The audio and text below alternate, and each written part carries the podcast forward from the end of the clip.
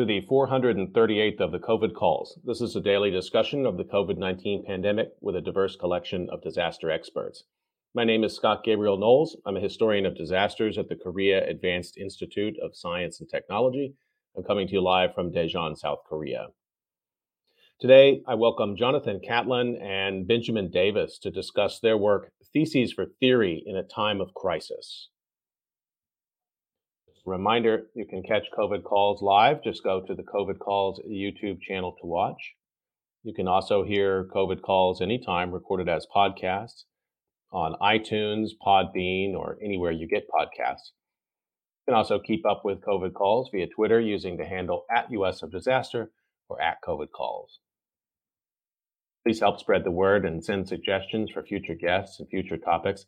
As always, please feel free to suggest yourself as a future guest.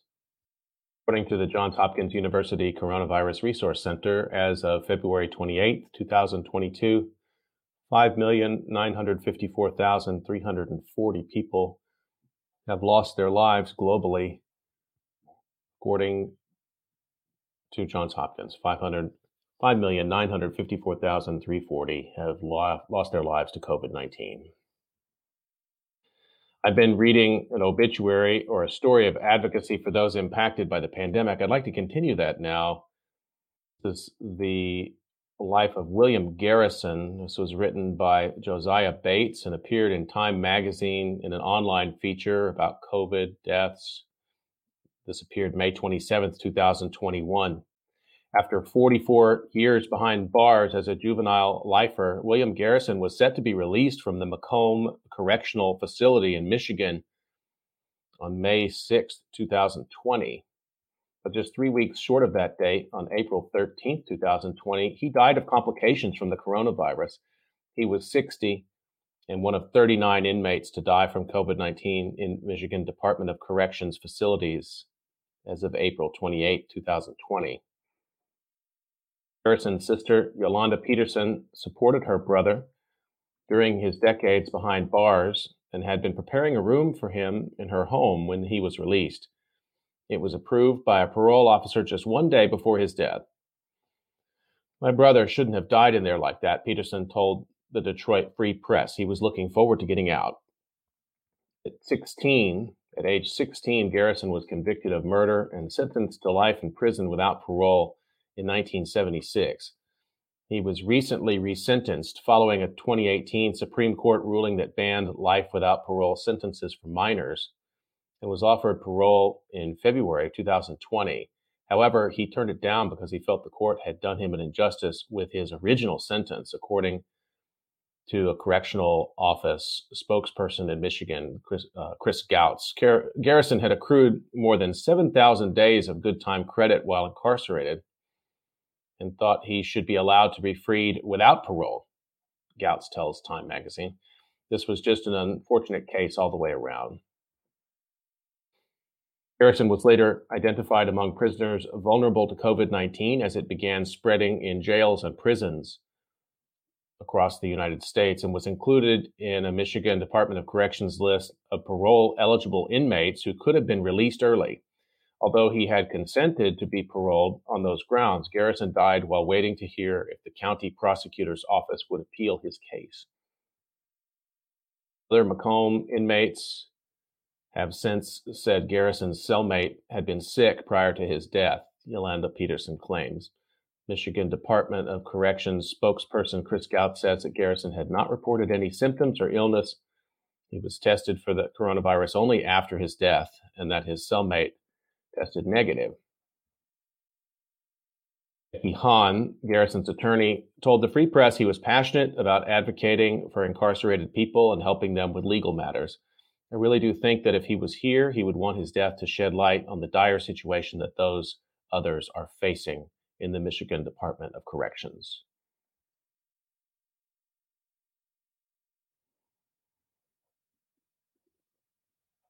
The life of William Garrison, who died April 13th, 2020, from COVID 19.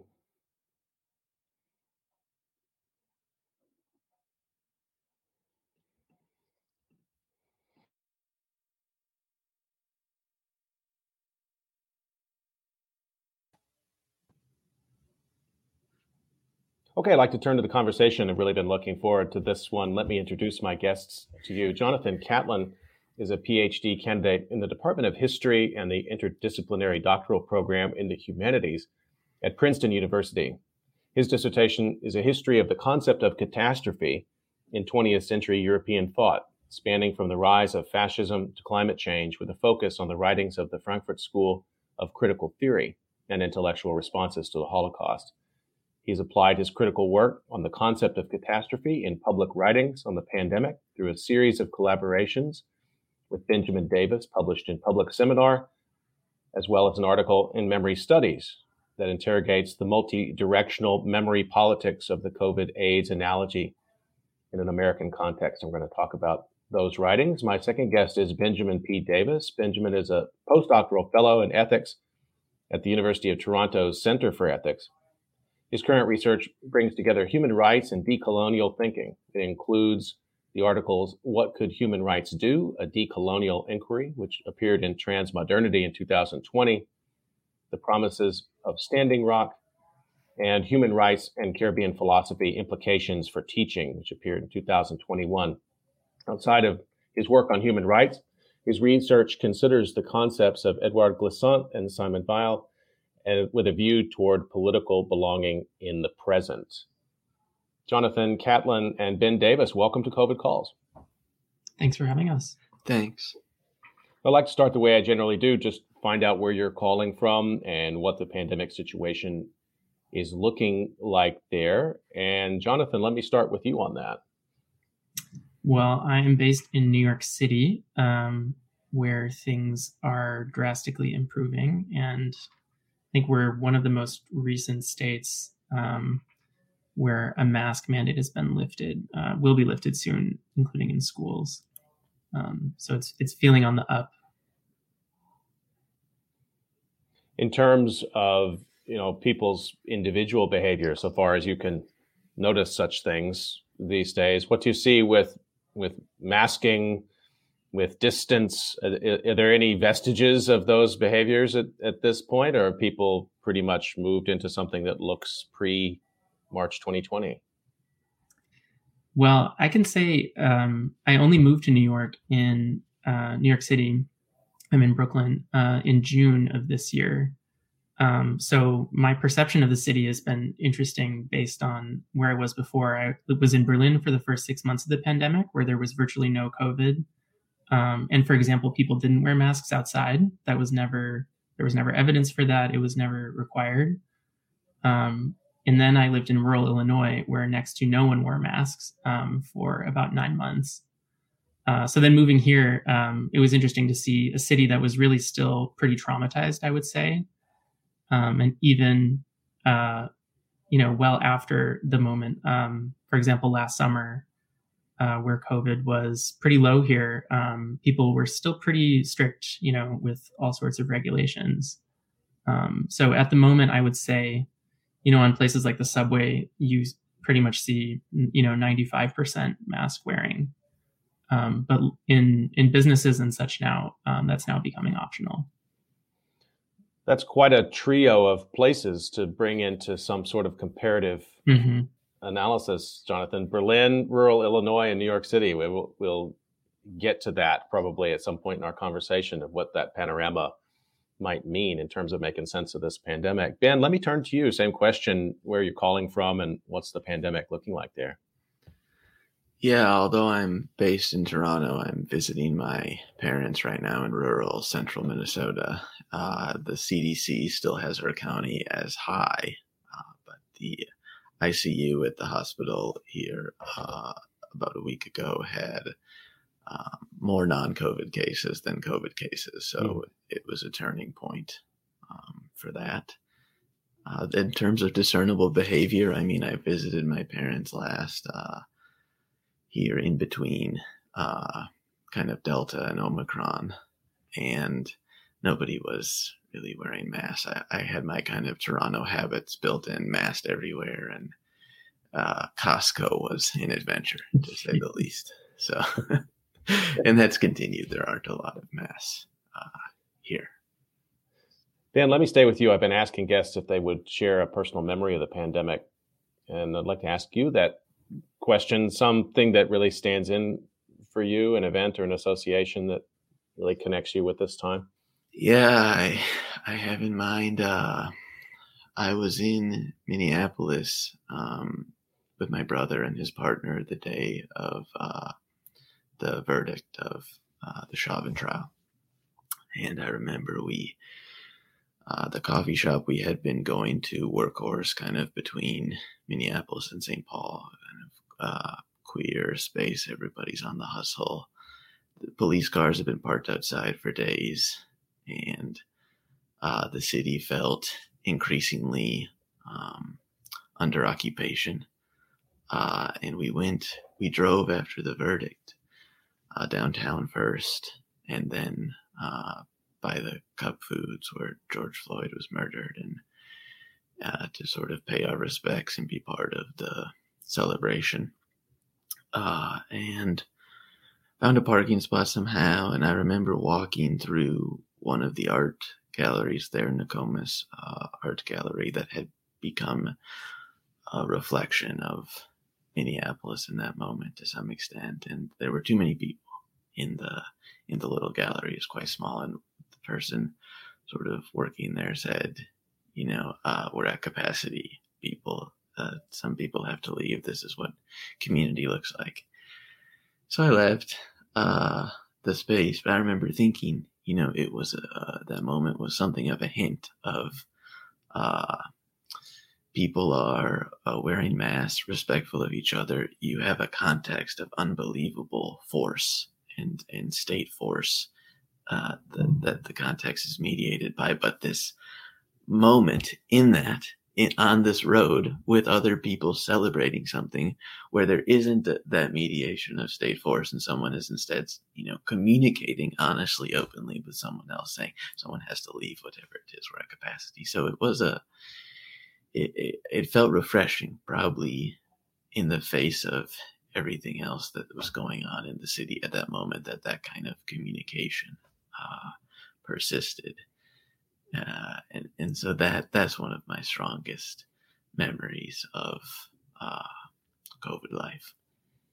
Thank you for sharing that. And, and it's actually, you know, there was a fair amount of, um, of media coverage and public health advice during the sort of summer of protests about how people can support each other and protest safe, safely with COVID. Unfortunately, I think a lot of that media coverage was was framing it around the question of how can public health officials say people should go out and protest in the middle of a pandemic? And and you know so uh, but then that kind of died down but i feel like i hadn't heard much about gatherings since then which must have been ongoing in a very serious way throughout that entire time up to the point of the verdict and i assume still.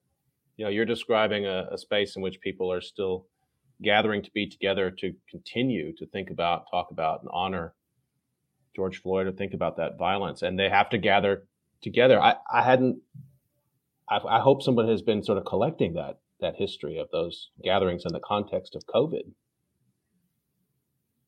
Yeah, definitely. I think that was part of the intention of the gallery, which I should also mention mm-hmm. was sort of open air to the extent that the doors open to the outside. Uh, but yeah, and this, you know, I take it that's part of your work with the, all of these COVID calls. Why I do it every day? Well, we need an archive. Yeah, thank you for bringing that uh, bringing that memory to us, Jonathan. I want to ask you the the same thing, sort of the impossible question. You have three different settings, I guess, to pull from, but uh, what really sticks in your memory? Yeah, well, I'll connect two of them, um, which is basically as someone who you know i got my training basically in holocaust studies and holocaust memory um, it's just been shocking for me to see um, all of these holocaust analogies um, blossom over the, the, last two years. And so the first time i remember seeing this in person was uh, graffitied on the building next to mine which faces a big public park in berlin. Um, corona dictator corona dictatorship. Um, this idea that the lockdowns in Germany, which at the time were not even remarked particularly strong um, because they were pretty evidence based, they were not really as sweeping as they were in other parts of Europe that were harder hit by the pandemic. Um, so comparatively pretty mild, um, but you would still see this analogy. And then I was in Berlin um, when the first of these really big anti-COVID uh, regulation protests started happening, and you know that day you really did see a lot of people in like tinfoil hats and just conspiracy theorists um, in general. But it was associated with uh, the right-wing party, the AfD, and that uh, protest. You know, there were photos taken that I saw of people um, using the you know the um, people who don't wear masks are like Jews and like these kinds of analogies. And now the current iteration of that, I think the latest scandal is with uh, RFK Jr., this kind of anti-vax um, uh, publicist, public figure, um, is that the unvaccinated are like Jews. So it's just been you know fascinating to see why that uh, why so many people um, reach for that analogy and that's kind of part of the kind of thinking um, that informed me in my memory studies piece was uh, much much smarter and uh, people with better politics um, but uh, with good intentions reaching for the the AIDS crisis analogy um, even you know at, and sometimes in helpful ways uh, politically interesting ways um, but very often just in this um, kind of knee jerk, you know, mnemonic way, where this really is the association that people people have and that they found find powerful and find, you know, politically motivating for their cause. Um, and then when I moved back to Illinois, um, where I'm from, I like right right away I noticed all these yard signs saying "Never again," and what they meant was "Never again lockdown." And so even you know in a totally different context, a place that has no historical connection to the Holocaust. Um, you know, this phrase that was really coined by Holocaust memory is uh, being used in this totally different context. Um, and again, if you just think about this comparatively, you know, the lockdowns in rural Illinois were nothing like uh, the kind of um, strict measures that were actually seen all over the world. So I suppose these things are all sort of relative, but um, as I'm sure you've explored on the podcast, you know, striking to see how really politicized um, the reactions to pandemic regulations became. Well, thank you for sharing those. I think we'll um, we'll probably come back around to some of that in our in our conversation. But one part of that, I just want to make sure I understand. So the the graffiti. So it, it says COVID dictator. Dictatorship. Yeah. The COVID dictatorship. So that's really because there's there's two pieces to that, right? There's one which is invoking a group of people as somehow similar to Holocaust victims because they're being required to do something by the state. And then the other side of that, which is there's a malefactor out there. There's an authoritarian out there. I mean, the two are connected, but it's interesting to think about them slightly separately too. I mean, what is the COVID dictatorship in in Germany or Berlin? Is that somehow focused on public health authorities, or is that more just a free floating concept? Because uh, the United States, of course, Tony Fauci has become on the right. He has been invoked multiple times now, and I suppose the Republican Party plans to run against him in 2024, from what I've heard, as the COVID dictator of the United States. Mm. Yeah, I mean, the, the reason that it was so shocking to me was basically be, because the regulations in Berlin I found to be eminently rational. So everything was controlled on this um, traffic light system, where you know if cases were rising by such a degree, or you know hospital um, availability, uh, if you had three red lights on these different metrics, um, or maybe even uh, one red light and two yellow lights or something, um, then like new lockdown measures were implemented in this very rational way where you know first these kinds of discretionary businesses would close and schools and things like this. So it really was a very science driven system um, that was meant precisely not to have you know consolidated power and to seem arbitrary or, or to seem politicized um, but it just seems like all over the world, basically, you saw the same kind of resistance, and the idea that any any form of regulation was mm. um, was a dictatorship, wasn't a total overreach into the private lives of citizens. And of course, the the whole concept of dictatorship is extremely loaded in a place that not only experienced the Nazi. This is what's fascinating about the German case. Mm-hmm. You know, it, Berlin not only experienced the Nazi um, history, but also the history of the largest police state in the communist bloc um, of the Soviet Union, and a society that's a, in general very averse to technology and very suspicious of um, government overreach, uh, data collection, these kinds of things. Mm. So the the legacies of these two dictatorships loom very large.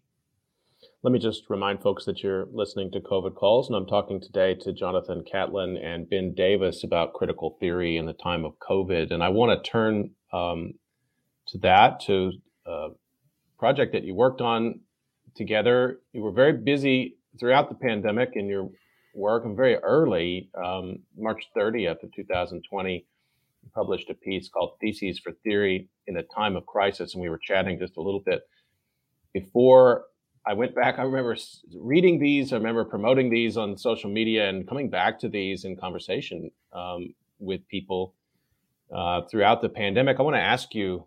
We're going to talk about some of the theses, but let's just talk first about um, you know why you came together to write something at that point in the pandemic that was really uh, moving outside of the news cycle. I mean, you were proposing a set of ideas to really, I think, force people in a helpful way to think really structurally about what they were seeing unfolding in the daily news. Jonathan, let me start with you on this, and then Ben, I'll come come to you just about how you how you first hatched the project.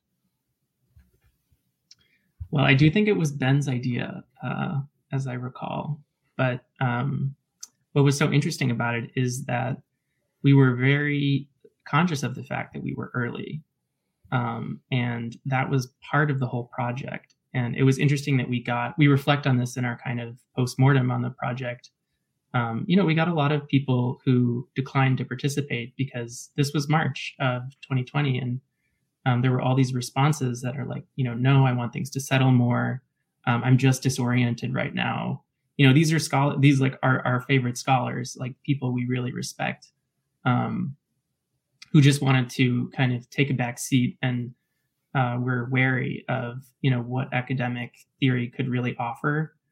Um, that said it was amazing to get these over 30 short interventions um, of all sorts of different disciplinary perspectives that reflected on the pandemic and i think highlighted what theory can do in an open-ended enough way that I don't think, for example, we would have to, you know, retract any of the theses or, or that people would really want to change or correct um, much in them. They were written in this sort of um, bold, ambitious, but also tentative and humble um, way, trying to show, yeah, what theory can do in a time of crisis. And um, I'll just briefly say, like our our prompts to the uh, contributors, um, we invoke Marx and we invoke E.P. Thompson. And the E.P. Thompson quote is that um, something along the lines that it's the duty of the left um, to highlight uh, what is possible in our age. And we also made this kind of nod that, you know, critique has run out of steam, that it was too, too easy and too cheap to simply point out um, the failings of the Trump administration, for example. That's not the kind of intervention we were hoping for. That was already everywhere.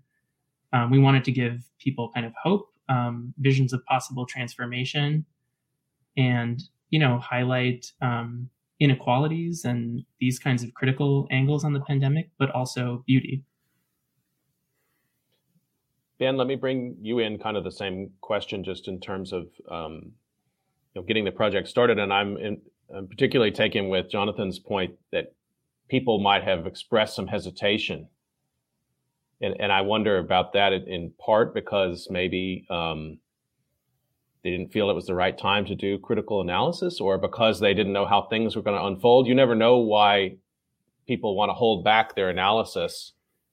Uh, and it's good to sort of cast our listeners' memory back to late March of 2020, things were bad in the United States, but the terrible April had not happened yet. Exactly. Yeah, I, that's something I've been reflecting on too in terms of coming to talk about these pieces uh, to your audience. That this was a time still when John and I were writing this when uh, protest in the U.S. was largely uh, part of the right in terms of showing up at state capitals or something to to challenge what was happening, and it seemed like people on the left were trying to reconcile this tension between staying inside and being a kind of responsible co-citizen with what something like protest uh, uh, could look like. And then, um, you know, most of us in practice, as it always happens, the answer uh, came very quickly in the necessity of um, uh, mourning together or uh, being in the street together, reclaiming public space together. That happened following uh, the murders of, of, George Floyd and Breonna Taylor and, and too many others. Uh, so that so so it was early. It was the right was mostly sort of protesting. Um, mm-hmm. As John was saying, uh, we wanted to do something at a level of abstraction and of one level of abstraction, perhaps from uh, a news take, something like this. And so, uh, some of the people, I mean, I was reading a lot of Stuart Hall at that time. And, and I think John and I, I know I should just tell the audience this came about in part because in 2016, John and I were going to a play in New York and somebody had just written some theses on Trump's election and we just kind of talked about it. You know, I just bring this up, talk about this with my students sometime in terms of, you know, you just have a conversation in a city about the theses. That's a good idea. And then in 2020, it's kind of thinking, oh, I remember talking to John in New York about theses responding to Trump's election. Perhaps we could write something. So I, I think I sent him a, a Google Doc. You know, I was in St. Louis, he was in Berlin, and I don't know. I, I had filled out like one, three, five, and seven or something, and I said, you know, take two through eight, and then we'll we'll read each other's and whatever. So, uh, yeah, that's how it came about, and and some of our goals at that time. I think that me, was the the philosopher ahead, Martin Shuster's um, theses, right? Okay, that's who it was. Thank you. I, I knew you would remember. yeah, really. Anyways, really thoughtful example of what um, you know, great um, someone who's just versed in critical theory, but also just has a lens to you know religion and ethics, um, how how they can shed light on you know a particular political moment. Um, and then just to build on Ben's point about uh, protest, that is a really interesting um, observation about the timeline of the project. That when we started it, it was really the right wing that was protesting, and then by the time we ended it in early May, we ended it partly because um, of the racial uprisings that had broken up uh, out across the world. And it, it seemed like, you know, this was the time to, to be in the streets. Um, mm. And we had sort of said our piece and wanted to hand over the baton. Um, but that was obviously the moment of progressive protest. So I'll put up the link so people can find these. Um, but let me just ask you, uh, and I'm going to stay with you, John, first on on this, and I'm going to run through a few of these. I mean, they're written in such a way, at least the initial prompt is written in such a way you could sort of absorb this quite quickly, but uh, they take some time to to unravel, and they're interlaced with links that take you to all kinds of interesting, um, interesting supporting materials, and then sets of interviews that you've done as well, which is sort of an adjacent um, project. But the first is catastrophe is not to come, but here and now. I'm quoting from from the theses. Before the current pandemic, our way of life was already killing life on Earth. State selections of who shall live and who shall die already produced medical shortages. And you quote Walter Benjamin that things are status quo is the catastrophe. It's not an ever present possibility, but what is in each case given. So, John, talk a little bit more about catastrophe and why you lead with that as the first sort of theses, first of the theses to help us make sense of the COVID disaster? Uh, well, this is the topic uh, that I've been cursed to write my dissertation on, uh, catastrophe that I've been working on for like 10 years. All dissertations are cursed. Don't feel, don't feel bad. It's yeah. Yeah. But what's, uh, what's striking and what's original about Benjamin's uh, theory and which I'm writing the history of in my first dissertation chapter is a history of the idea of, of history itself as a permanent catastrophe. Um, and Benjamin, it's a really provocative thesis that, you know, historically the concept of catastrophe basically meant something like revolution or sudden uh, overturning or downturn. And Benjamin turns the concept on its head and says, actually, what seem like these sudden events that arise out of nowhere are actually part of history as usual, um, which we can qualify in various ways to mean something like, um, you know, modern history or um, the history of you know late capitalist societies or something like that. Um, and Benjamin turned to that idea in a moment of crisis in Weimar in the 1920s, as German the German economy was collapsing, German democracy was collapsing, and um, you know the the story that's told about the original Frankfurt theorists is that they wanted to explain why. Uh, basically, why pe- the working classes were turning to fascism, um, rather than to you know supporting democracy and uh, communism or more pro- progressive uh, forms of social democratic politics. So in this moment, um, this is also connected to thesis number three, in which we cite your work, Scott. Um, this idea that disaster is social uh, as well as natural. Um, we wanted to, you know, um, denaturalize the idea of, of crisis and of catastrophe, and a through line, I think, through all of these theses is that we wanted to really get, uh, critique the idea of a return to normal, mm. Which was really being trumpeted at the time uh, by the Trump administration. You know, this is all going to be over by Easter, um, these kinds of lines. And um, yeah, there was an idea that, you know, we wanted to say, uh, wait a minute, uh, if the pandemic might be a moment of transformation, like we don't we don't want to return to normal, um, and that's you know not it's a missed opportunity, but it's also uh, really a danger. Um, and there's also a thesis about the sh- what Naomi Klein calls the shock doctrine, uh, which is exactly this kind of uh, pol- political intervention as well, um, saying like let's let's be conscious and democratic, um, and use um, crises not as moments to retrench the inequalities of the status quo, but um, to expose them and you know possibly uh, reflect on them and change them. And I think um, some versions of this have really uh, happened in the pandemic response. That you know things that no one would have thought would be politically possible um, in United States in the United States in this in this day uh, have been achieved by the Biden administration, and actually with a lot of them with bipartisan support uh, huge, you know, state interventions to address um, things like child poverty and um, uh, inequality and healthcare uh, access. So, in yeah, in a sense, um, I think this idea, you know, that that history is a permanent catastrophe, is nevertheless compatible with the more, you know, optimistic moments um, in the theses where we wanted to show, uh, you know, a critique of the present, but also moments of transformation.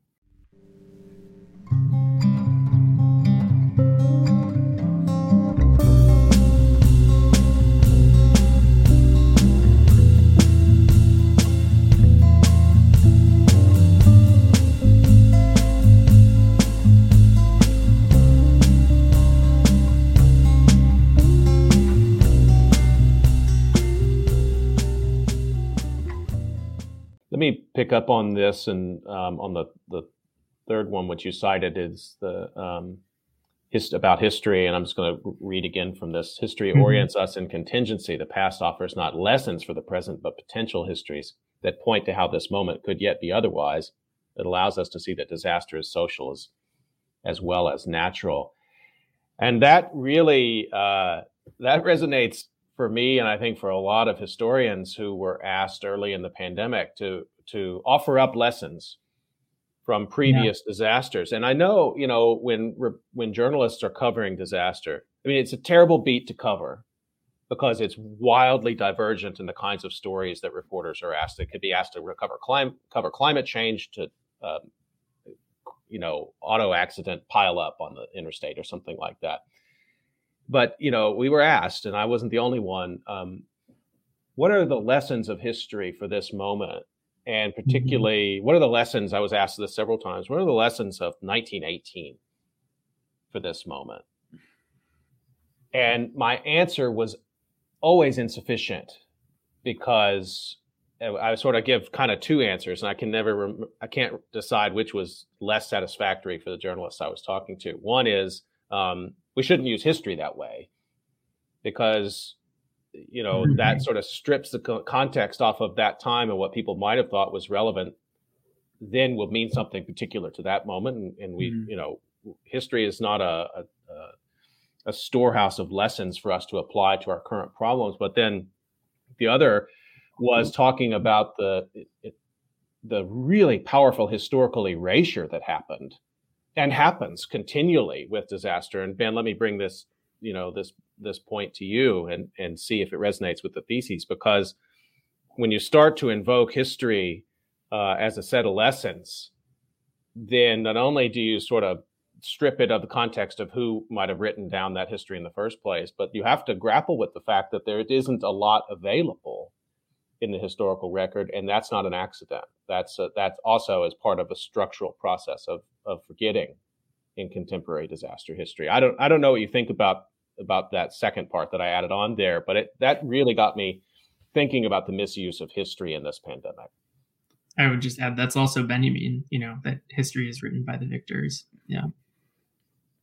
Uh, I'll let John, as the historian, take this question, but I do want to say, and this is part of, I think, what I what I'm hearing in the second part of of what you added there, Scott, is you know, when we were talking about medical shortages in the first thesis, we uh, had in mind Palestine, really, uh, Gaza, and uh, un- underscoring the fact that uh, for indigenous nations uh, across the world, uh, state selections uh, of who lives and who dies, what's poisoned, what's not poisoned, who gets healthcare and who doesn't, how force is applied, uh, was present in great force, in great catastrophe, in great disaster, well before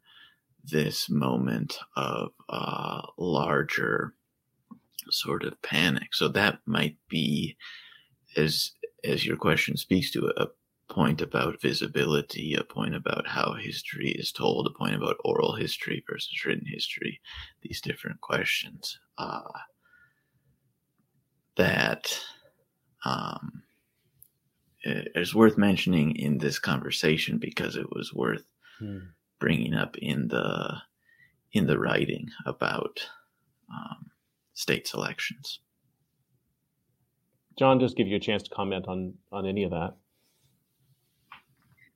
Yeah, um, I'll maybe take this as an opportunity to bring in the second thesis, um, which is basically asserting crisis for whom. And that was mm-hmm. another question that we really wanted to ask and mm. highlight, um, which is what I think Ben is talking about. And um, there's a really great uh, text by Dara Strolovitch, uh, who we brought in as one of our contributors in the the the, the panel, uh, the series where we invited other people to participate. Um, and she has this somewhat cynical but really snarky line that uh, crisis is when bad things happen to privileged people. And her case study is the financial crisis and the ways that um, basically single black women had been, you know, in huge rates of mortgage default um, for many years before 2007. Um, but it's only when it really hit the banks and when it hit um, the rest of the population that it became a, a, crisis, which is something that she defines as um, something that the state can and decides is worthy of, of intervention. Um, and there, I'll just uh, mention one historical case, um, which I wrote a subsequent article about, is the the AIDS crisis. And for me, basically, um, there are all sorts of you know overlaps with medical experts. Of course, Fauci got his uh, career um, you know working on the AIDS crisis, and there are many all sorts of levels of cultural uh, borrowings and so and scientific borrowings and so forth. Um, but what for me was really salient about the AIDS crisis analogy is that it precisely illustrates the point of this second thesis, and it is something that I think we can learn from history, which is uh, yeah, crisis for whom? You know, whose death is deemed crisis worthy um, versus whose death is sort of naturalized or, or even justified as non-crisis or you know acceptable suffering or suffering that doesn't doesn't shock us. Um, so those kinds of radical differentials in um, attention and you know political visibility that Ben is highlighting are what we had in mind there. There's an, another one of the theses which uh, I want to ask you about. You this is number seven. Avoid the rhetoric of resilience, harnessed to latent normalcy. Again, I'm quoting uh, the resilient individual springs back to a pre-crisis state. To call for resilience is to place the burden on those already burdened. To call for institutional transformation is to place a demand on those who claim to be public servants. The rhetoric of resilience uh, in the last 20 years has taken the field in emergency preparedness. In, in the practitioner world, um, resilience is, uh, stands in for a whole package of concepts and, and actions. So, why do you take issue? I mean, you, you explained why, but I want to draw you out a little bit more on resilience because yeah. you're picking a fight here, in a sense. I think in a in a useful way, but but why did this make it into the list of theses? Well, I've been frustrated with the rhetoric of resilience for some time. I think if I were uh, an owner of of say an oil company like uh, Enbridge uh, running through uh, uh, Line Three in Minnesota, uh, I would love if the cultural politics was swept up in the rhetoric of resilience because it means no matter how much the environment is polluted, no matter how much debt everybody is saddled with, no matter how uh, unequal the uh, healthcare system is to respond to people who are struggling, no matter how narrow the, the wider safety net and sense of security is, that individual feels their struggle as a failure, as a kind of individualized failure to properly bounce back from a moment when the water is polluted, right? If you're an Anishinaabe and, and there's a pipeline running through your wild rice land uh, in Minnesota, then your, your cultural heritage and your family's uh, memories and history have, have been corrupted or destroyed or treaded on in disrespectful ways. And then you are told culturally that in this context of pollution and cultural destruction, you need to you need to get it together. You need to spring back from this in some way. And so we wanted to uh, press on this to say it, it, the individualized language of a resilient self is not the most robust way of thinking about this. That other traditions or other cultural politics give us a much better sense of how we might respond in community to uh, what we're facing. Let me just stay with this for a second because uh, resilience is a concept that, um,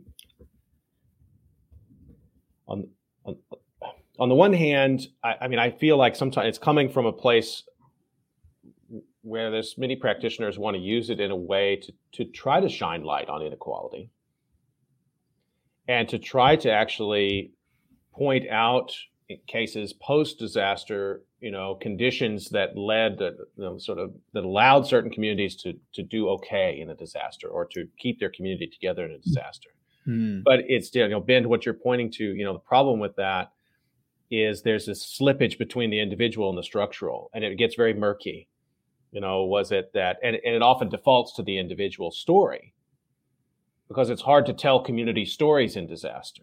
They're complicated, they're messy, and it's actually one of your one of your later mm-hmm. theses. It talks about the importance. It's number eleven, the importance of sharing small stories and telling your own.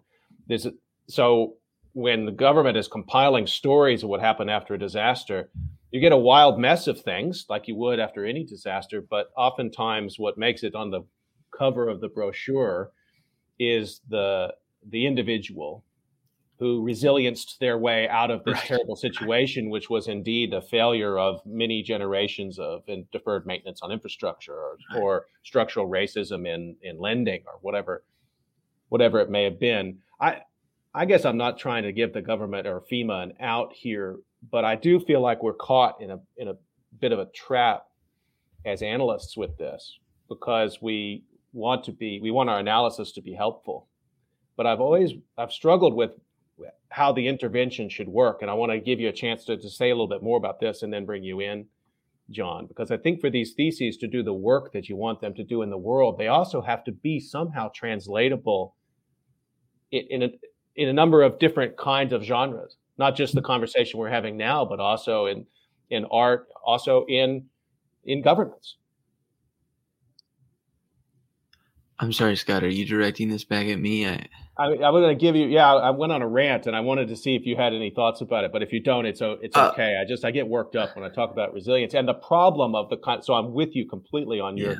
analysis. But I want to know how you think we can how that insight can do more work in the world. That's my question.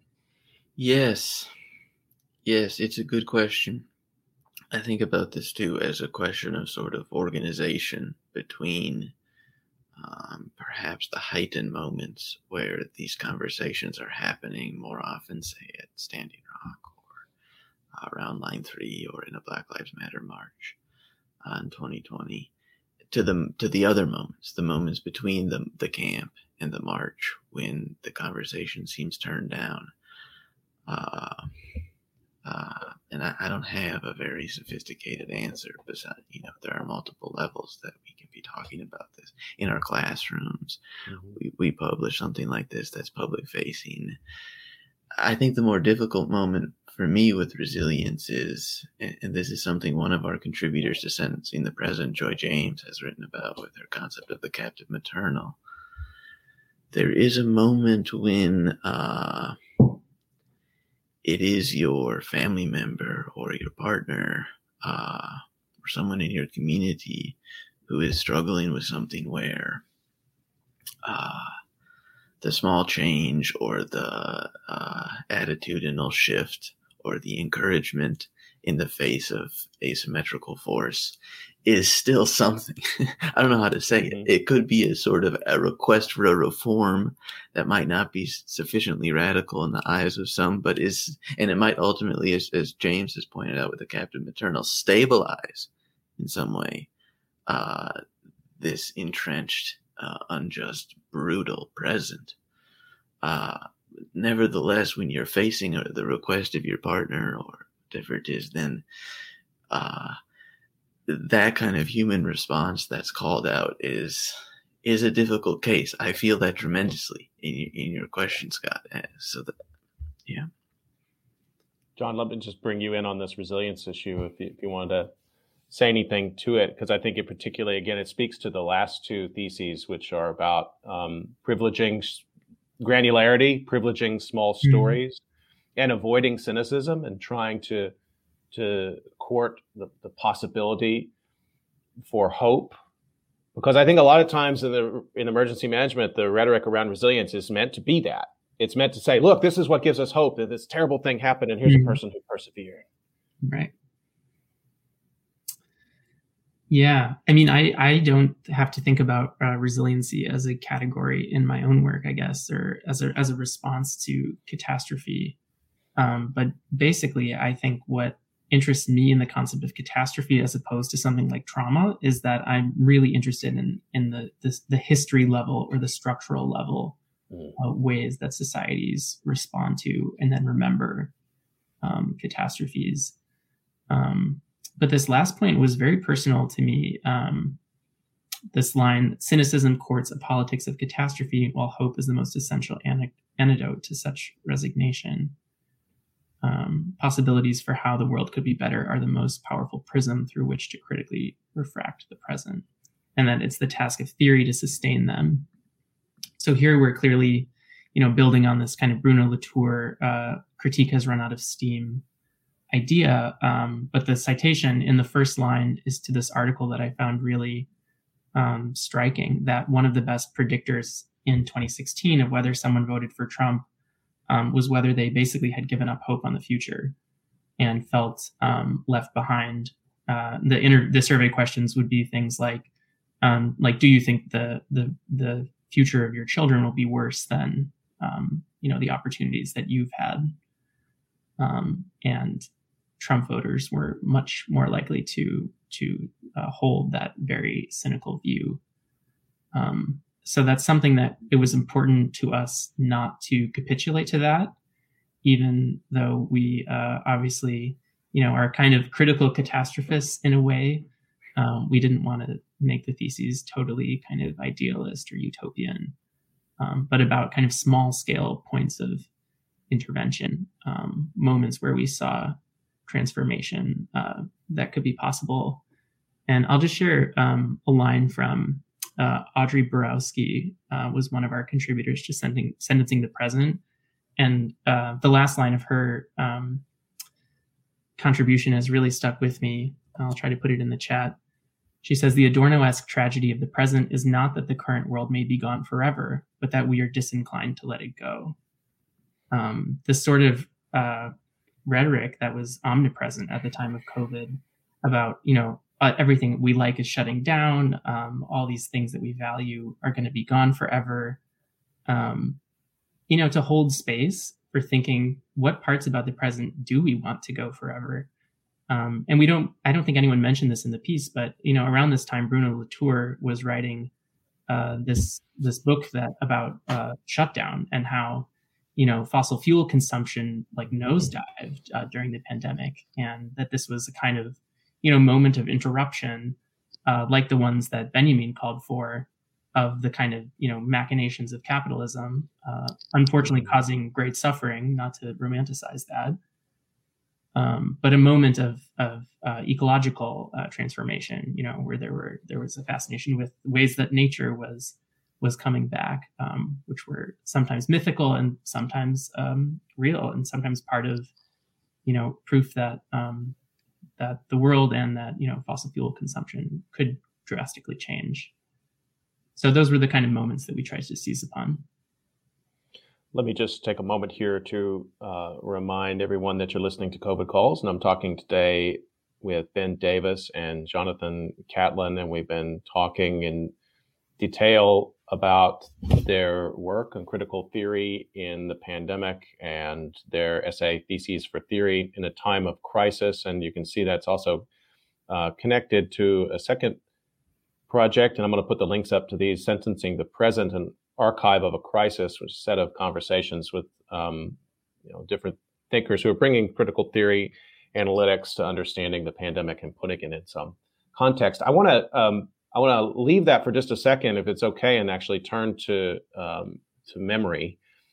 And I want to spend a moment talking, if we can, Jonathan and Ben, about uh, Jonathan's piece. When does an epidemic become a crisis? Analogies between COVID 19 and HIV/AIDS in American public memory. And this is an article that appeared in December of 2021 in the great journal memory studies. So um, I have a list of people I want to get on COVID calls and I already had you there because I wanted to talk about the theses. And then you publish this other thing. And then it's, it's like, okay, we're adding more things on to the conversation, but I think we have uh, sufficient time here to, to talk about this a little bit. And, and you've already been referencing a little bit, John, and, and Ben, of course, invite you to come in and comment on this as well. But now thinking about this analogy, um, just where you start with the title between COVID 19 and HIV AIDS in American public memory. I guess I want to start with a sort of general question as to who is who who's using sort of historical analogical thinking in in this time where who are you where are you spotting these discourses pop up because i'm always sort of really trying to be attentive to where people are trying to bring historical analogy, particularly around disaster memory, which is pretty impoverished in America, frankly. Mm-hmm. But but we have seen these moments. So where did you? So I guess it's kind of an origin story of this article. Where did you start to see that discourse popping up, and and where were you shining your light on that?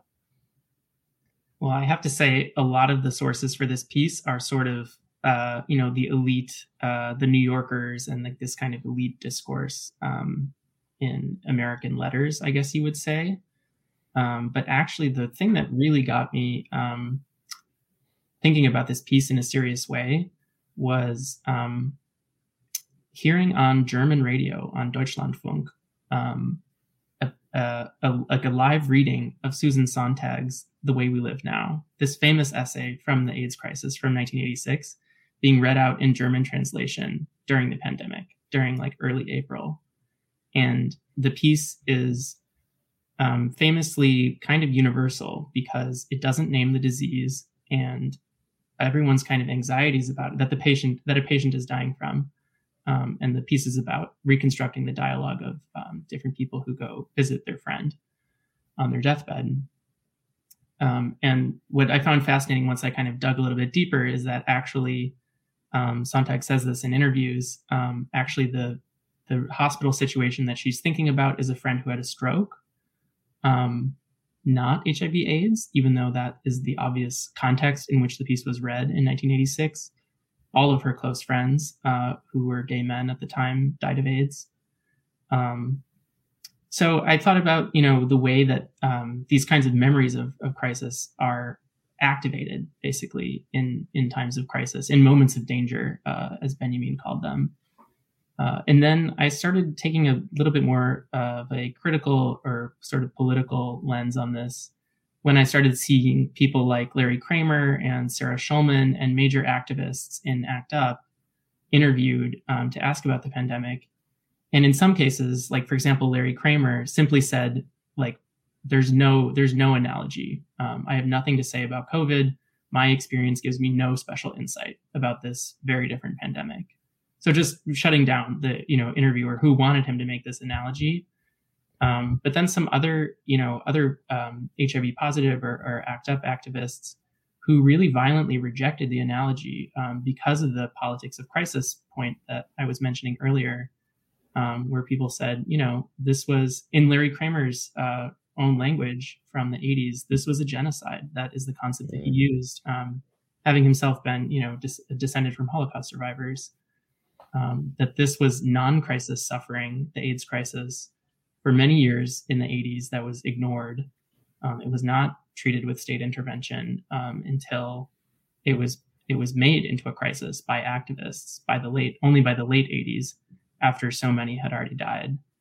Um, so I became interested in the way that we reach for these analogies, but also they distort understanding, um, and they, uh, in this case, you know, it was really the difference between a pandemic that was potentially universal, um, although with, you know, racialized and other um, inequalities that became manifest versus a pandemic that was from the start uh, very specific to a one or a handful of marginalized communities. I think it's a, it's just stay with this for a second that um, when people have tried to to reach for historical analogies for COVID, it's a lot of times in my observation it's really just been to try to make sense of scale it, to say this is a global thing this is you know 1000000s mm-hmm. have died and therefore we need to look for other and we want to i credit when people try to get past war and they can find other you know mm-hmm. terrible disasters beyond war and so they begin to reach for 1918 or they reach for for hiv aids and again i i I get where that's coming from, but as as you're pointing out, and as you're talking, to, you know, about Larry Kramer and other activists, um, that com- that does a certain kind of explanation, but it's a pretty superficial explanation. So, so why is it so persistent? Do you think?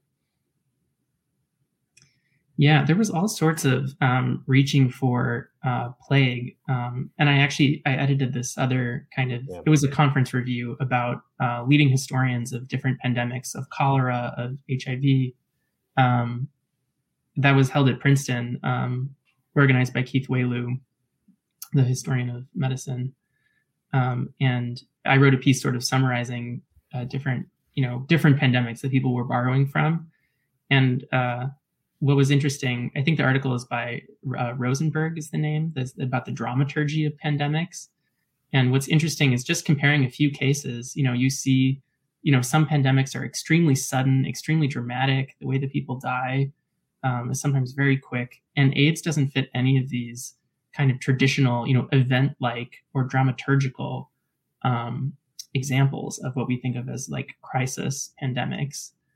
Um, but yeah, there were all sorts of uh, analogies. You know, people were reading Camus' The Plague, um, all sorts of really grasping at, uh, thin air um, very sketchy and very distant um, historical memories. And something I also reflected on in the piece is just that, um, you know, memory, the way that memory seems to work, um, we have mostly forgotten about the, the, the Spanish flu. You know, it's not it's not in our living memory, even though it's right. Historically very important um, to people who know about American history or the history of World War One. Um, but HIV/AIDS was really on the tip of so many healthcare practitioners' minds. I bring up some kind of images um, in the piece from New York in the AIDS crisis. You know, similar scenes of bodies piling up in hospitals. Yeah. Yeah. The bodies were buried in the same place on Hart Island in the Bronx. Um, all these very visceral memories, especially among New Yorkers uh, who lived through that generation, but also people like Fauci, who you know have been in this kind of field of epidemiology for so many decades. Yeah, I thought that was that's another interesting thing that's popped up in my conversations with healthcare workers and public health um, researchers, people like Esther Chernak, for example, who I've had on COVID calls many times, um, who's a physician and an epidemiologist from Philadelphia, and um, because there are a whole generation of public health, you know, experts who came up in the in the AIDS crisis, and so yeah. for them, that analogy is real and powerful, and it comes back exactly to a moment of sort of profound terror in the clinic when they were young and and trying to learn their their craft. And so, you know, that's another perspective on the way that memory. I worry that memory could be memories of COVID are are going to be hard to capture because many of them have hmm. um, much of the violence has taken place inside the hospital. It's taken place in these incredibly stressful moments that will be hard for healthcare workers to unpack families were absent. I mean, mm-hmm. in that mm-hmm. way, I do find the analogy powerful and and useful. I don't know, Ben. I don't know if you want to come in on any of this, but you know, just sort of generally talking about you know how we do try to rescue COVID memory with with sort of trying to attach to analogs of recent suffering that could be useful to make sense with. Yeah, I mean, one of the points we made in our theses was about uh, sharing small stories and, and gathering your own.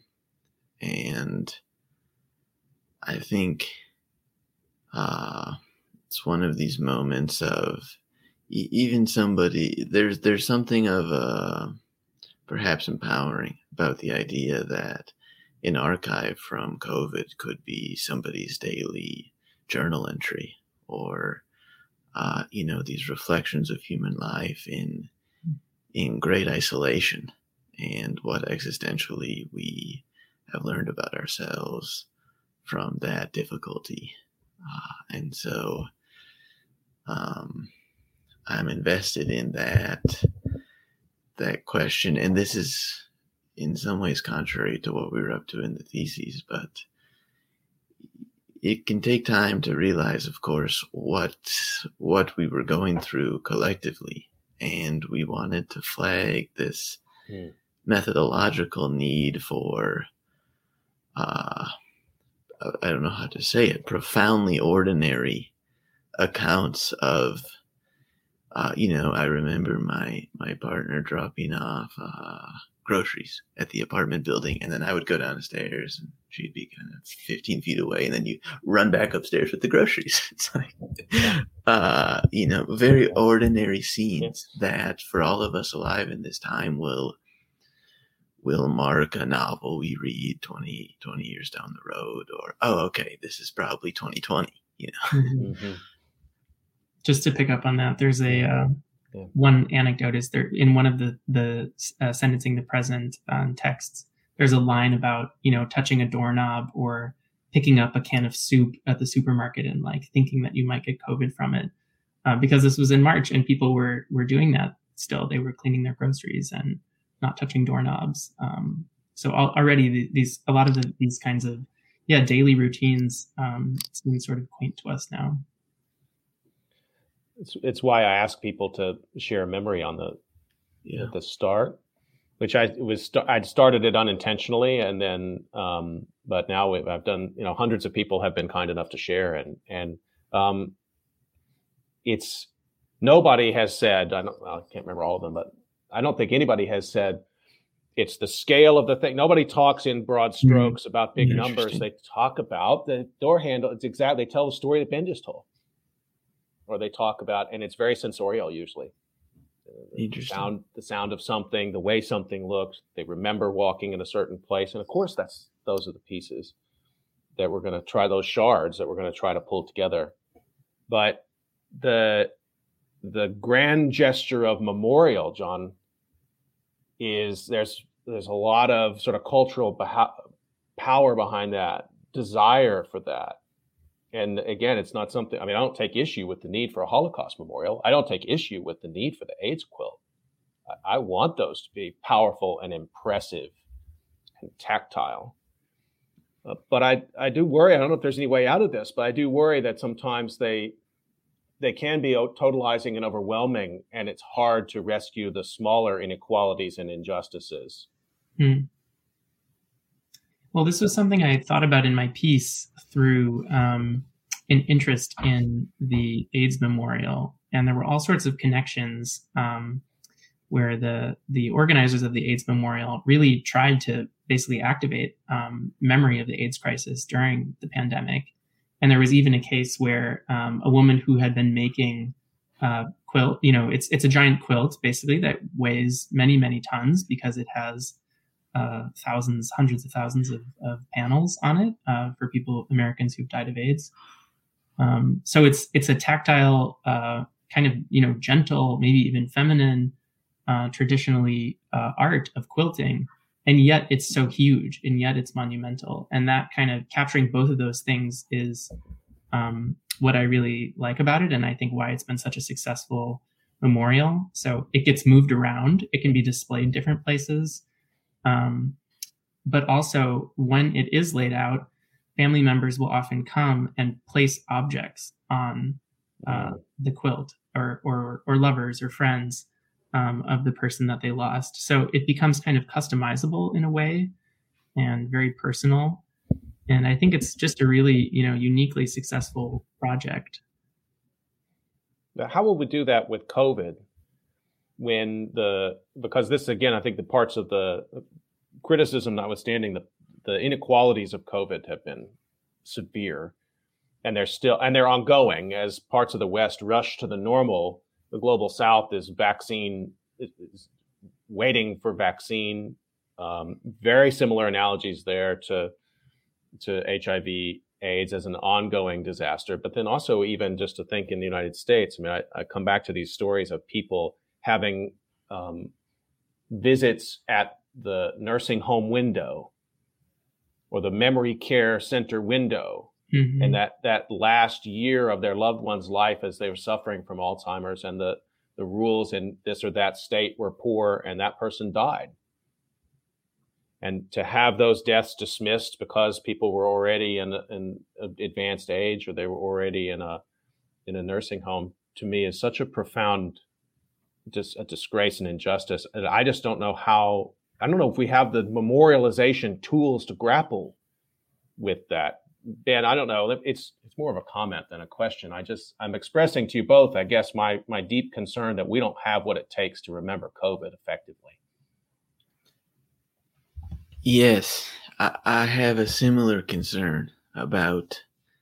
I, I don't know how to say it. As honored as I am, you're having us on the show. We can't say, in any honest way, the theses achieved a fraction of their ambition. Uh, so, for instance, one of the reasons we were talking about Joe Biden as an avatar of normalcy hmm. had to do with the contested uh, Democratic uh, primaries and the question of of uh, Bernie Sanders and the question of uh, wider and deeper left in the U.S. And I think you know I, I mentioned Stuart Hall at the beginning. I think back often to how Stuart Hall ends his essay, The Great Moving Right Show, where he says, in some ways, we've been fighting on the wrong terrains, or he has the uh, courage and humility to admit uh, a loss. and I wonder sometimes what that uh, loss, or as you're saying, Scott, inability to to to remember uh, some of what's going on. The fact that, and I, I, I mean, I want to implicate myself in this also because I remember the first time I went out for a cup of coffee after kind of COVID drive through, you know. But the idea of even having a cup of coffee was uh was quite the moment. Not to mention, uh, you know how how the beans still had to be picked during COVID, right? You know, it's the coffee still had to be shipped, and so there is a there is a question left for me about what perhaps cultural terrain or psychoanalytic terrain uh, people like us who take theory seriously need to continue to work with in order to make sense of and build together mm. what we might need to still properly respond to the crises before COVID, the intensification of COVID, and and what we'll we'll have left in the next few years. John, I want to give you the last word, but it sounds to me what what Ben's um, suggesting here is a new set of theses, but I I, or a, a response to the theses over the passage of time. And the, cha- the, the trick there is you cannot call it the end. The, there can be no, it can't be a final word. I don't, I don't think. But I, I, I, li- I like this. I think I was, I'm hoping you're going to take me up on this. That, that if you if you had done a thesis very similar to what you did with Hurricane Katrina, and there's sort of a version of this. The Social Science Research Council did a set of essays early after Katrina. Mm-hmm and to then come two years on and do it after. Um, there's be powerful analytic purchase in in what what the the bridge across those two and an opening for for a third and and beyond because I think what you've done and must have a continuation and but not in a sort of free floating but but directly contextually tied to the disaster at hand. Because while we have these opportunities, and I'm just being opportunistic here, but while we do have these opportunities, when the window is open, we've got to keep it open. I think. Ben, that's not exactly what you said, but I, I just wanted to sort of add on to what you said there because I think it's inspiring to me that I hope you will keep working on these. I understand. Thank you. John, last word here before we wrap up. Yeah, I mean, just to second your point about context and chronology, um, I think that's so important, and to see you know how much has changed. And this is why I really stand by um, the most kind of flexible part of the theses, which is that the grounds, the empirical grounds of theory, are always changing, and um, you know theory needs to shift and pivot accordingly. And uh, it, one example of that that came up in the theses is, um, I think on the same day as our theses, actually, Judith Butler, the philosopher, uh, published a piece in which they said um, the virus does not discriminate. That's the line. Um, because these racial um, fault lines that became so clear later in the pandemic had not emerged yet, um, but thinking about that kind of line now, I mean, there's been so much work on uh, inequalities um, in between, and that's the kind of moment where I think that you know theory um, has to and and has actually pivoted um, as the facts sort of changed. Um, and as a sort of countermodel of that, uh, Adam Kotsko just wrote a great piece about Giorgio Agamben, like one of the most famous like living philosophers and theorists, who at the beginning of the pandemic wrote pieces in this tradition of corona dictatorship, you know, using the, the philosophers that we really uh, respect, uh, Foucault and such on on biopolitics, um, and really the the recent piece is a kind of reflection on this this argument at two years, um, on how this uh, you know corona uh, totalitarianism thesis was became so overblown and was really a misuse of theory um, because it hardened into an ideology. It really um, took on a direction that uh, ultimately fueled, you know, COVID denialism mm-hmm. and uh, totally right wing approaches uh, to the pandemic that the, its author might not have even uh, been been aware of or supported. Um, but because it was such such so rigid and not responding to empirical realities, um, it failed. Um, and as a final word, I'll just share how my my article on the AIDS analogy ends. um, which is basically to say that if there's one very simple uh, lesson to get from the AIDS crisis analogy, it's that um, you know decades on the AIDS crisis is very much not over. It's still a political crisis in the U.S. and elsewhere. Um, and it depends really on your perspective, you know, and this this question we've been circling around crisis for whom, um, that even as uh, the the that crisis is is over for for certain demographics for people with health care. Um, the AIDS crisis is very much not over, and I think it serves as a cautionary tale um, against the way that you know we all might have been thinking in March 2020 that um, the pandemic will be over. Um, I hope, and I think we've all been sort of disillusioned of that uh, naive idea at this point. Um, but it really challenged our chronology of how pandemics work, how crises work. Um, I guess this all adds up to a plug for for Scott your concept of slow disaster. Um, but I think that's really what I would say two years on uh, that that COVID was and has been and will continue to be. Well, let me just remind uh, everyone you've been listening to COVID calls, and you can usually catch COVID calls live at 7 p.m. Eastern Time, although these days we're doing them around the clock. And many great guests coming up um, the rest of the week, including discussion with Kathleen Tierney, sociologist of disaster. We'll be picking up on previous conversation with Kathleen tomorrow, so please do tune in for that. And I want to thank my guests, Ben Davis and Jonathan Catlin. Uh, I've been very greedy with their time today. Uh, this is a conversation that I've been really looking forward to, and I learned a lot as I knew I would. Thanks to you both for the work, and best of luck with the projects you have ongoing. Thanks, Scott. Thanks so much, Scott. Stay healthy, everyone. We'll see you next time on COVID Calls.